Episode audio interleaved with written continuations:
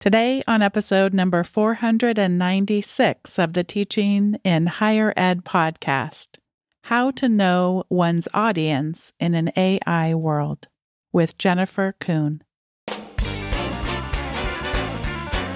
Welcome to this episode of Teaching in Higher Ed. I'm Bonnie Stachowiak, and this is the space where we explore the art and science of being more effective at facilitating learning we also share ways to improve our productivity approaches so we can have more peace in our lives and be even more present for our students.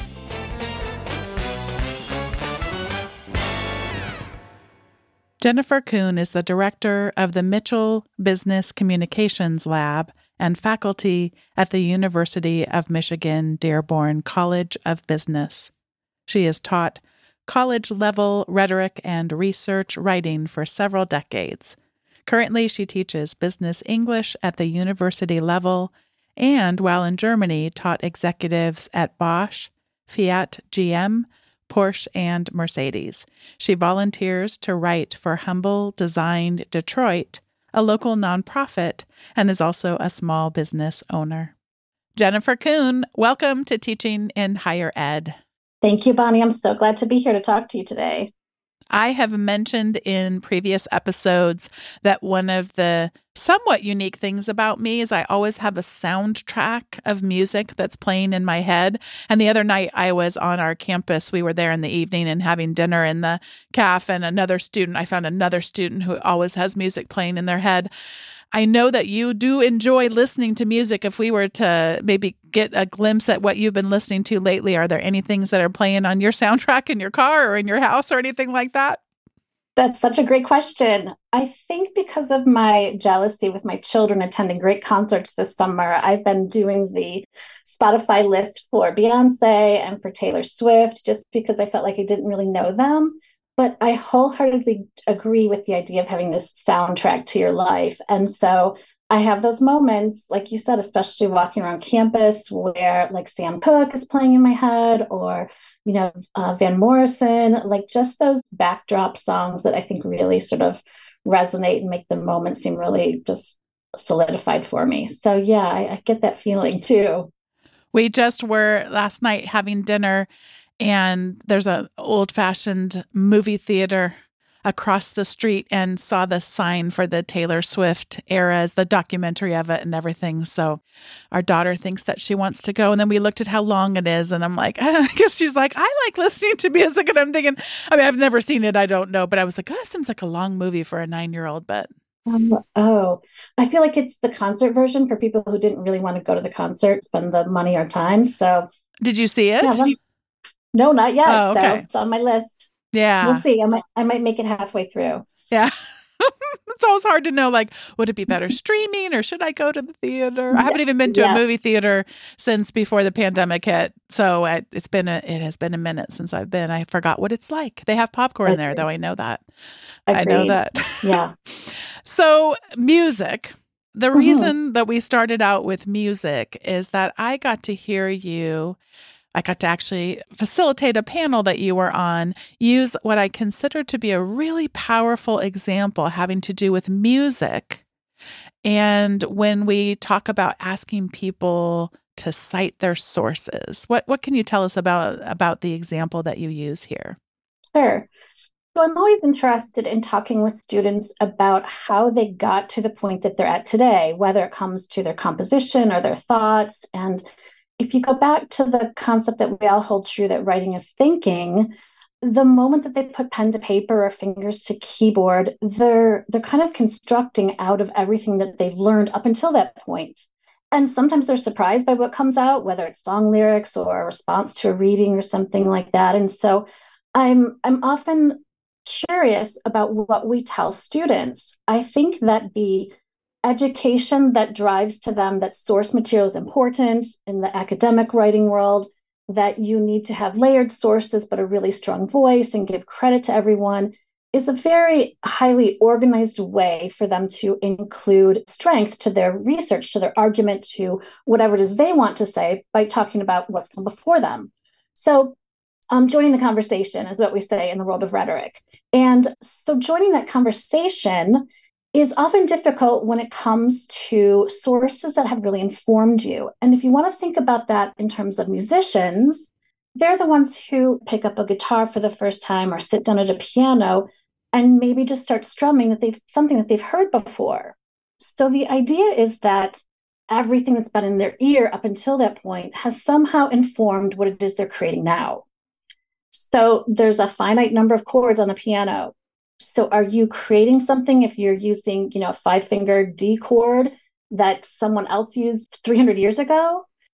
So I think that there's such a difference between what we teach students in the academic world of writing and cataloging and ideas versus what they feel when it comes to creativity, when it comes to music, when it comes to incorporating their ideas with others' ideas. Um, you will hear DJs talk about this for decades. So they might not have written the song by Rihanna or Stevie Wonder or Kendrick Lamar, but they're the ones who, for the first time, are listening to those samples, who say, wow, this beat, this melody really sounds like this one. This would really complement it here.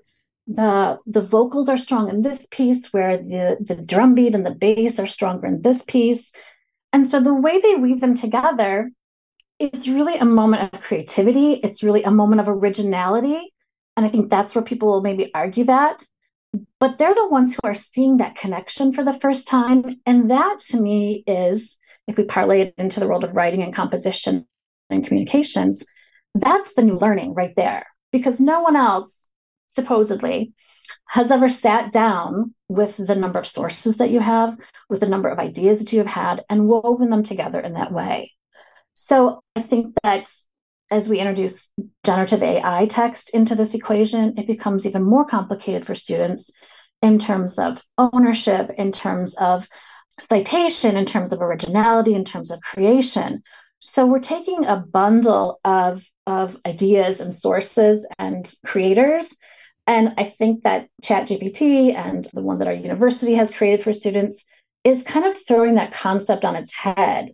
And just as we try to tell students you know, this is what is the best path for using sources or referencing them or using them to inform your work, the path kind of changes and we're all sort of lost again trying to find our way through the woods. I try to be very intentional in limiting the number of parenting analogies I use, but mm-hmm. I can't resist right now because one of the things we work to try to teach our kids is that being bored can actually mm-hmm. be a good thing and being bored can can spark creativity and also some executive function i think can develop out of that that sense of how does one solve one's own problem of being bored you know that kind of thing and i really mm-hmm. treasure my mom she sort of taught that she ingrained that in me i can't ever really think of a time that I am bored. I do find some people boring, but I'm usually generally able to escape that. I mean, I don't have that happen very often, but, but yeah. So I, similarly wonder about this idea because this just happened to one of our kids they, they got ill at actually our entire family got ill and it's ill it oh. stretched over six weeks we decided to all get covid but instead of at the same time just one week at a time so it couldn't just be done and over with but anyway so he missed a little bit of school in the beginning mm-hmm. and was experiencing that you know this was this by the way was a story shared by my husband i didn't actually witness this firsthand mm-hmm. but just that experience of it had been a while since he had written a piece and then mm-hmm. sitting down with that blank slate I thought the the way that Dave shared that story with me afterward was just like sitting with someone who's experiencing some emotions. And again, I don't want to speak for our son; he's not here to tell his own story. But I know there were big feelings. I know that was that was an evening with some big mm. feelings, probably also because of missing school, and he's a highly responsible person and felt some pressure there. But then also, just I know I feel that way when I sit down to write something. It actually, by the way, Jennifer was the one of the ways I can first remember remember ever using a generative AI tool mm-hmm. akin to Chat GPT. I accidentally did it. So in the last year, our university has reorganized. And so now the accreditation, that the accreditation liaison officer reports to me at my institution. So I was just trying to figure out in this new note taking tool, mm-hmm. how do I make a heading two? And instead of a heading two, before I know it, it just spits out this incredible announcement about some of the factors and these changes in accrediting things and everything like that. So all this to say, I I wonder what does the world look like, Jennifer, when we don't sit with those feelings of inadequacy or fear or anger or I don't know how to get started when there's kind of this seemingly quick fix kind of a thing that fixes it for me. But then I'm worried, Jennifer, about it fixes it using their voice. And then I feel like mine is worth that much less. So what what are you thinking about these days in terms of the value of the blank slate? Because I also know there is value when have used now ChatGPT and other AIs to come in and maybe it's I, I don't know. I don't know. I'm gonna stop talking because I could keep going and going. I just I see the value of both, but I wonder if we don't ever sit in our discomfort, are we are we really losing something there in the human development process that we all should continue to do for the rest of our days on the earth? I I, I agree completely. I think sitting in discomfort is the best way to describe that feeling. Um, you know, as as a longtime teacher, I really want to ease students' pain, if you want to call it that, I want them to find ways to move from just an idea to a text or move from just a concept to a sentence or two to get some sort of starting point. But I see what you're saying that inevitably these aids, any kind of aid really, could jumpstart that starting point. You could be into the text already without really knowing it, like you said. I think that the value of the blank slate is a, a moment, is something for us to really watch because I'm fearful that that at this point my concerns are that the cognition won't be the subject matter any longer for students using this kind of software these kind of prompts this kind of tool it'll really be then how do i craft the right kind of question or prompt to get the right result so Autumm Caines, one of our, brilliant educational designers has referred to us quite a, several different ways to think about prompt crafting. Mm. And I love the idea of getting the right question because that's sort of at the basis of learning and pedagogy and what asks the right question. But I'm concerned that we're producing or will produce students who are in the workplace bringing not content knowledge, but instead bringing crafting skills, developing skills, manipulation skills.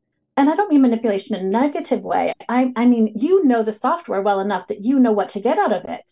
Are you writing a letter to grandma to say thank you for the college money? Or are you writing a letter to a fund to say thank you for the scholarship? So that blank slate really, I think, is is skipping over a really important step for students. But we can't deny that this might be the way students are going to be working in the workplace. They might be creating like this. But I tell you, um, Bonnie, that's my main concern really is where's the content knowledge going? Because any source could really inform you to help get past that blank slate. So again, the music analogy, you're the songwriter, you just don't have anything, there's no mojo that day, it's nothing is really sitting right with you you know, go listen to your favorite song, go listen to your favorite singer. You know, that brings you back to the right mood, the right moment, the right information. And so I like to think of texts, really great texts, whether they are poems, essays, full length novels, films, even, you know, if we're talking about movies, those really great texts should inspire you in a way too. And especially if they're from your field, if they have that density of content knowledge, being familiar with your content knowledge is what should hopefully, there's the keyword, um, you know, remove that blank slate from you. But I'm with you. I think kids still need to like sit down and be bored and think about what you're doing and entertain yourself, come up with something to fill that slate.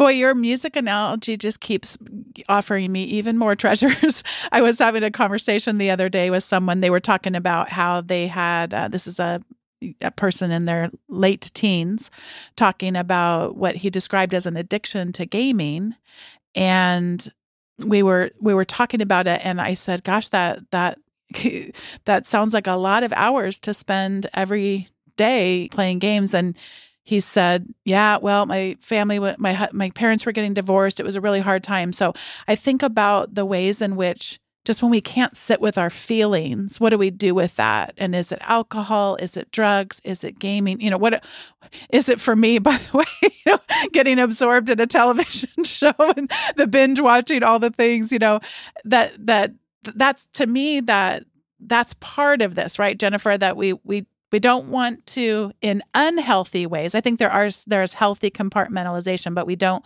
want to in unhealthy ways try to numb ourselves from our feelings. But then when you went back to the music example i thought well you reminded me of when i was getting my doctorate and we had one professor, for example, who thought it was, he actually expressed it as fun to ask us to write three 30 page papers in an eight week class. And like that was fun for him. And so I, I would get, I would kind of like think of getting myself ready for the, like the game or whatever. So I would go and I would put into my head just, okay, you got to get in academic writing. And so I, I could read just a page of a few different journal articles. And I felt like I was setting my own brain to write in that style for that for that time period. And so what you're telling me or what I'm hearing in what you the examples that you gave there is rather than me having to necessarily having trained my brain okay, it's time to write in academic style that more so going forward, we're going to be training the chat GPT to write in academic, or sorry, I don't mean to speak specifically of that one, but uh, artificial intelligence to a large mm-hmm. language model to write in a given style. But in a, some way, maybe if I'm, if I'm understanding you correctly, Jennifer, I almost was doing that like to myself, you know what I mean? That I, w- I was setting up the prompt, setting up the context for, okay, you're going to write in this tone so that is similar to what we would then go and do for a large language model, but of course faster and, and more effective in, in some ways. So perhaps my glorifying the creative process there and starting with the blank slate is not quite, you know, as, as much as I'm thinking. Cause yeah, the, the music example is so powerful for me. Mm-hmm. I completely agree. I think I think it's it's so rewarding to think that you are trainable in that way. I often tell the professors that I work with so I teach writing and communications in a school of business. So they're immensely knowledgeable in their fields. And yet I say to them, as a reminder, you're the ones who are really training these students to be the next economists, to be the next scientists, to be the next accountants, to be the next. And I think that that kind of exposure to the language to the rituals, to the frameworks of any kind of field, I think are so useful in really kind of training your your brain so that you do hopefully you know encounter what you said that that it becomes you know more recognizable to you that it becomes more your language. And bonnie you're right. I think as you as you step into you know looking at large language models like are we giving that away for free? Are you are you i don't know. I do you feel that? Like that there's some contribution that you're making and that are you getting anything back for it? That's the part that kind of scares me a little when there's this gray area about contributing your knowledge you're you're you're training yourself in this field in this talk and yet look at who's benefiting from it. I mean it might be half of a nation it might be an entire program at, at a school but I, I i agree. I think it's a really interesting question about what you get used to and where you um where your tongue sort of starts to flow yeah, that certainly is a concern. I think what's haunting me more mm-hmm. two, is twofold. One is when there is a vending machine trans transactional type of a thing that seems like it has mm-hmm. a better way of speaking than I do. And I'm not speaking of me in first person. I mean, of students. I, I just so I do not want other people that I may teach to think that the way that they speak, the way they write, the way they think is wrong and they need this thing because they're inadequate. So that's one concern. And then the second concern goes back to your example of the letter to grandma or the letter for the scholarship. I absolutely think, yes, please, students, sit down and write that letter for the scholarship, just as I have now written a couple of letters for a recommendation for promotion and tenure, a course, that I customize, but I mean, that first pass, way better than I'm going to do and way faster than I'm going to do. And that doesn't bother me because it's that distanced, more formal writing anyway. But the letter to the grandma, I think, what I mean, does a person still feel those feelings that when you receive a letter, if the letter wasn't actually written with the type of intentionality that we tend to historically think of of writing letters. So I guess that's the twofold and contributing my knowledge and students' knowledge freely is on my list, but it's it's further down mm-hmm. those those mm-hmm. ones around voice and and the worthiness of one's voice and ideas. And then the second one is just the the what does it mean to take, I guess, these shortcuts when a letter that's a personal letter is supposed to mean that you didn't take the shortcut. You know what I mean? That that's what makes it special, that it was written by you, not by a bot. Mm-hmm. I, I'm curious to know if the tenure and promotion committee got the same letter from three or four people, right? Were all of them using um, some sort of aid to help them craft this very standard kind of thank you? And so that concerns me a bit. You know, being that my foundation and, and studies are in rhetoric, we're always concerned about the audience is number one for us.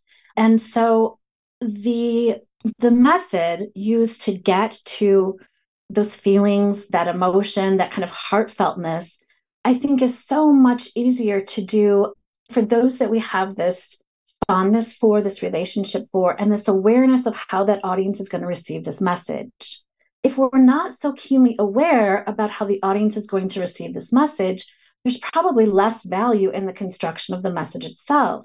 So, why not AI? Why not have someone else generate it for me? And in fact, my two most recent experiences with any kind of generative text was number one, I kind of fell into co writing a thank you note for a grant that I wasn't sure about how to begin or where to start. And my colleague said, Oh, don't worry, I've already got it started. And I was like, Wow, this is really great.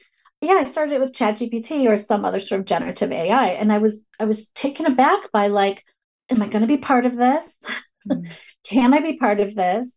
How is this going to play upon my audience? Because I was concerned about the receipt of this message that seemed very standardized. And I think that's where our audiences really are displeased, you know, um, there, there's no reward in the, the message really when you've got these large language models that just kind of pull from it and do something very standard. Uh, the second incident I was going to mention was I shouldn't call it an incident though, should I? no, but it, it sounds so intriguing was, when you do it though. you absolutely should. I believe me, they stick with me. I mean, this really so this does kind of affect the audience if you're if I'm the audience member at this point. I got an email from a student who was just really trying to say, I'm, a, I'm apologizing for being absent last week. No big deal. There was some sort of medical issue. And I get those all the time. But this message was four paragraphs long, two to three sentences per paragraph. And it ended with insert your email address here if you want to talk about this problem even further. And so, because I am so concerned about audience and how the message is received, I, I more or less said to the student, why did you use this? It, it just seems over overly abundant when it comes to the kind of feelings you want to communicate to a professor you've known for a couple of weeks or so about your authenticity when it comes to the fact that you were really sick. So the hopefully students understand that their messages are they move into kind of a gray area then if they're not authentically created, that they don't have that feeling or ideas or voice behind it that you were talking about. And so that's probably where the loss will be for audiences when their senders are using some kind of generative AI. Yeah, that's that's a wonderful example that you've given there. Similarly, I I I construct these reflective questions that are that are part of an assignment. So, in, any reading assignment would be read this, take some notes, you know, capture some themes that you drew from it, some quotes, and then we eventually get down to three ways that you could apply this. And it is i want to be cautious of thinking that i can discern because i've taken enough i've read enough that we're not as savvy at discerning what is or isn't written by artificial intelligence. But when you have a situation like you just shared or in my case apply this to you and some of the questions are like I can't perform this function for you. And it's ChatGPT telling me that, not the actual student. But something I just want to call attention to listeners from this the example that you just shared. You reminded me a bit of there's a book called The Four Agreements. And The Four Agreements, by the way, is a wonderful book for, for anyone listening that hasn't read it before. One of the chapters that stays with me for all these years since I read it is to never take anything personally. And I can't even do the author justice in terms of just how rich that is when we can live our lives that way. But rather than getting offended, or maybe you felt offended, Jennifer, but you didn't allow that to shape your response as the number one thing you were trying to get and lash out with anger. But I, in the way that you shared the story, was really just helping to shape future behavior, but starting with asking a question instead of some sort of outrageous claim because we don't know why someone would feel the need to do that. So asking, can you tell me a little bit about your choice here? In that could get someone to reflect and and make some different choices. Where i think sometimes when we do allow ourselves to get angry and let that flare up then we can really just shut down not only that particular exchange around that choice of not considering one's audience, but also to then just shape the relationship such that there's not going to be any trust where further growth is possible, you know, when we're that fearful or angry or whatever the student's response might have been had you come with the how dare you you know that kind of a thing that sometimes we do have those feelings so thank you for that really really powerful powerful mm-hmm. example there with the with the student i'm I really enjoyed your emphasis here on just thinking about our audience. And I'm intrigued because both you and I teach in business schools. And so I tend to think of business writing as the more formal, you know, that kind of thing. So, what are you finding in terms of your own work and creativity? How do you see that potentially changing? You know, what what what might business communication look like specifically in writing in the years to come? It's a great question and one that I like thinking about with students all of the time. And thanks for the compliment about the student with the the email because I think going back to that student and really saying to them, look, this might not be the right time and place to use chat GPT, excuse me, chat GPT or another generative AI. This instead is.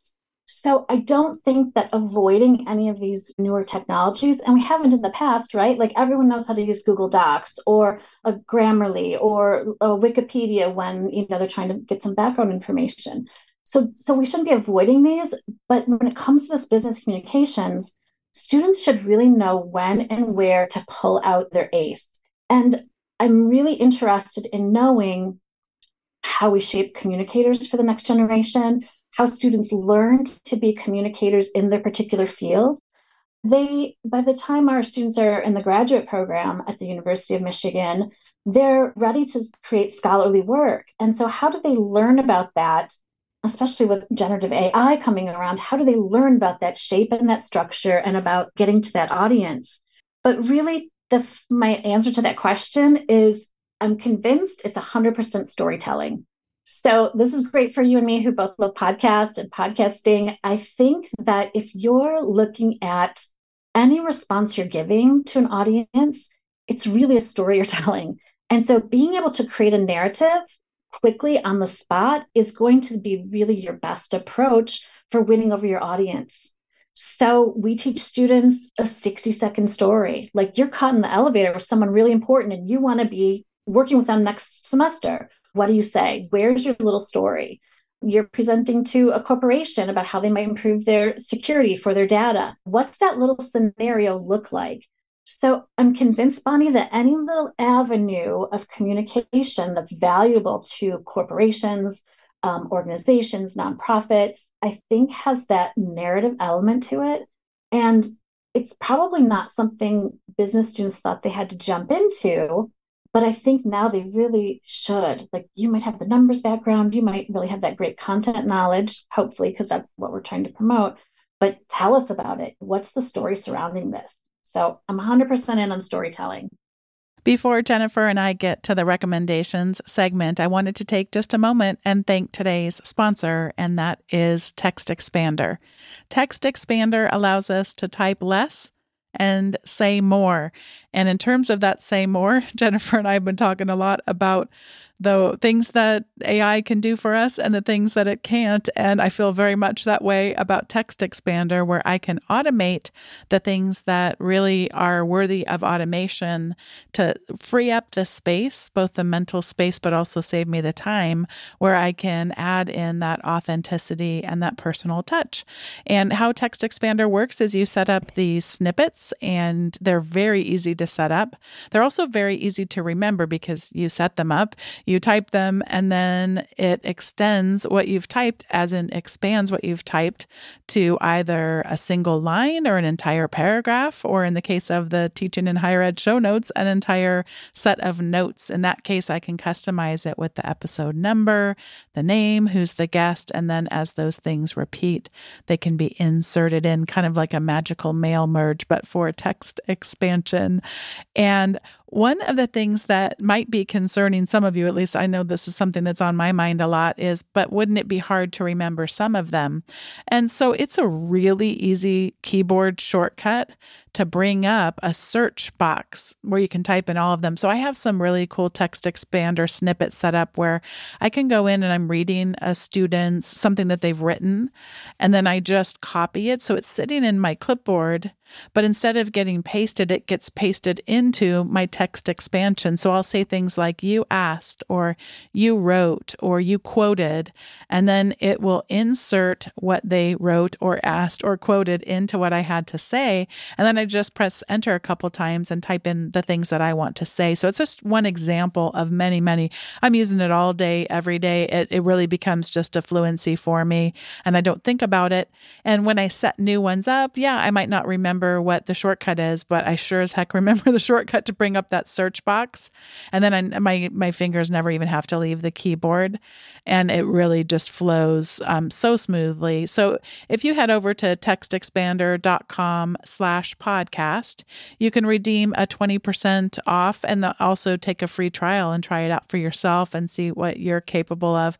They have a wonderful community where we can kind of spark each other's ideas, and some people have started to write to me as well and tell me the ways that they're using Text Expander. And I always love to hear from you for that as well. Thanks once again to Text Expander for sponsoring today's episode. I hope you'll check out more of what Text Expander has to offer by going to textexpander.com slash podcast. This is the time in the show where we each get to share our recommendations. And I have two of them that are related to the same topic, and that is personal knowledge mastery. I've had many episodes on that topic and also had the chance to interview one of the two people I'm about to recommend the resource for. So, the first one is I wanted to recommend an article from a website that's called The Sweet Setup, which I just love that name of that website. And I'll tell you in advance, the Sweet Setup as a whole is a little bit more geared toward those who use Apple computers, Apple devices. But please don't not click on that link or not go check it out because there you still will be able to get value out of this. So the title of it is PKM as in personal knowledge mastery primer, an introduction to personal knowledge management for creatives.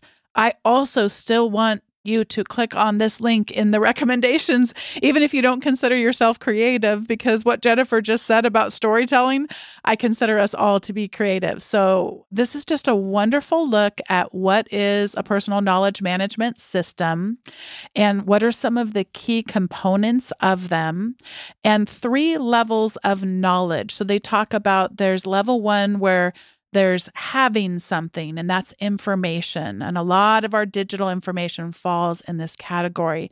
And then they have level two, understanding something, where we start to have revelations and being able to recall something without even looking it up. And then finally, level three, and isn't this really what it's all about for us is doing something, application where you're actually applying things.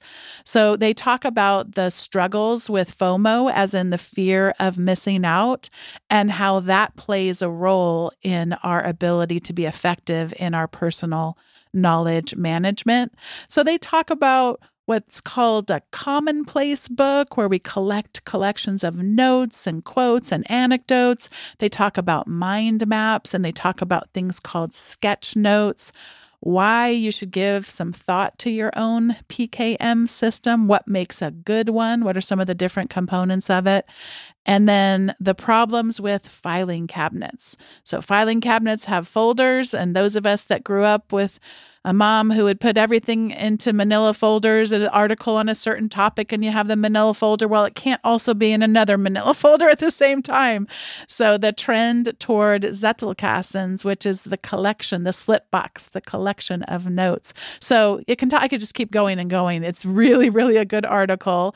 And then related to that, Harold Jarche, who has been on the show before, and is the he's the first person I ever even heard what PKM was all about. He has an article that I'd love you to check out called Crucial Knowledge May Be Impossible to Express. And so I'm going to read from the top part of his article right now. He quotes John Naughton in The Guardian, and, and again, quoting Harold Jarche, quoting John Naughton here. It's the kind of knowledge that's never written down and yet can be crucial even in the highest of high tech enterprises. And you won't find it in ChatGPT either. So, in many fields, there's some kind of critical knowledge that's really, really hard to codify. And so they talk about in a network era, how can you have practices such as self directed learning, where we're narrating our work, we're curating organizational knowledge, are essential in ensuring that difficult to codify knowledge is able to flow between trusted nodes in a human network. And when Jennifer was sharing earlier, I found, I thought, like, oh my gosh, it's like she saw my recommendations in advance because part of what Jennifer was describing in terms of becoming better communicators in organizations. To me, Jennifer, it's the story all the way. And I also am thinking about the stories over time and the, and us becoming more equipped to do that through our self-directed learning our ability to narrate our work which yes gets us telling good stories and then curating organizational knowledge. But it's the over time that we do that that i think is just a really fascinating thing to think about. So i did warn jennifer in advance that my recommendations might be a little longer than usual because these are two very closely related topics that I just think we're we really could do a lot of time making sure that as these start to feel so overwhelming for us, I, am talking to so many people. Oh, AI feels so big, and I don't know what to do, and I, I just want to avoid that stuff. Or the news feels so big, or whatever it is that feels so big out there.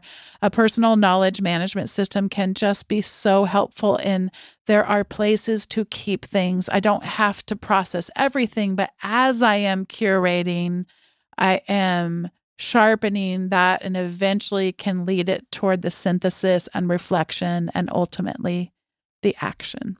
So, Jennifer, now I get to pass it to you for whatever you'd like to recommend. And feel free to comment if there was anything that came up in that. Yeah, feel free. It, it sounds amazing, Bonnie. I love the idea. The folders for me really hit home. So, I need to look at it and mm-hmm. figure out how to sort my life's folders, not just those on Google Drive, but life folders, I yes. think would be helpful. Yes. Thanks for the question. It took me a bit of thinking, but um, I'd like to recommend to your listeners service learning. So, no matter what I've taught over the past 25 years, I tried to weave in a service learning component for students. I think it's incredibly rewarding for students as well as faculty when it comes to shaping a class that has, I do happen to have a really great partner here in Michigan. I partner with humbledesign.org. They are in five cities. If anyone would love to check them out, they are in Seattle, Chicago, Cleveland, San Diego, and then Detroit is the home base for us here. This kind of service learning, though, I think really opens the door to students who want some real world learning. It creates lifelong volunteers in them and I think, as you mentioned, with the young student who's just addicted to his screen, it really is a chance for students to get like out of themselves and to experience what it feels like to do some good for someone else. In terms of the class and planning, it's these are really skills to build upon. It might be difficult in, to work into a course. However, it's really rewarding, quote unquote, homework for students to do.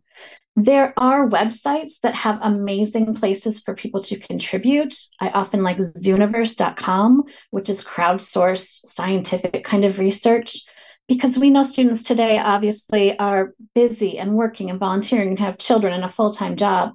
But think about the kind of online volunteer work that you could do to sharpen skills for students. Often in the business school, we're trying to really round out resumes of 18 year olds, and students do have selective spots that could use some pumping up. So, quite often, I send students to do work to sharpen those skills that are lacking or that would complement other things on their resume. So, to faculty, finding a great partner is really key here. But I think this kind of real world learning just brings goals to life for students. And I can't recommend it enough. Oh my gosh, these are so inspiring. Thank you for mm-hmm. for these recommendations and get us thinking. And I love what you said about the just the challenge because I, th- I think back to when Sarah Rose Cavanagh was on the show, and also she shares this in her book and in her speaking. But the idea of compassionate challenge. Yes, we need to have compassion I knew you were sharing that story about your student who was ill recently. And I think part of it is you do have empathy for when people get sick, but you're not done there. You also want to challenge her to be thinking about her audience in future communication and how much you benefited her by not just showing compassion, but also challenging her to consider her audience differently in the future. That was really great. So, what a joy it's been to get to know you a little bit through this process. Thank you so much for your generosity in coming on the podcast and and for being on today's episode. Thank you so much, Bonnie. I appreciate the time. It was so great talking with Jennifer Coon today about how to know one's audience in an AI world. Thanks to each of you for listening to today's episode. Today's episode was produced by me, Bonnie Stachowiak. It was edited by the ever talented Andrew Kroeger. Podcast production support was provided by Sierra Smith. If you've been listening to Teaching in Higher Ed for a while and you've yet to sign up for that email list, head on over to teachinginhighered.com slash subscribe. Once a week, you'll receive in your inbox an email with more than you get just in the show notes, but you'll get the show notes with it, the most recent episodes, and you'll also receive some quotable words, other recommendations that don't show up on the episodes. Thanks so much for listening, and I'll see you next time.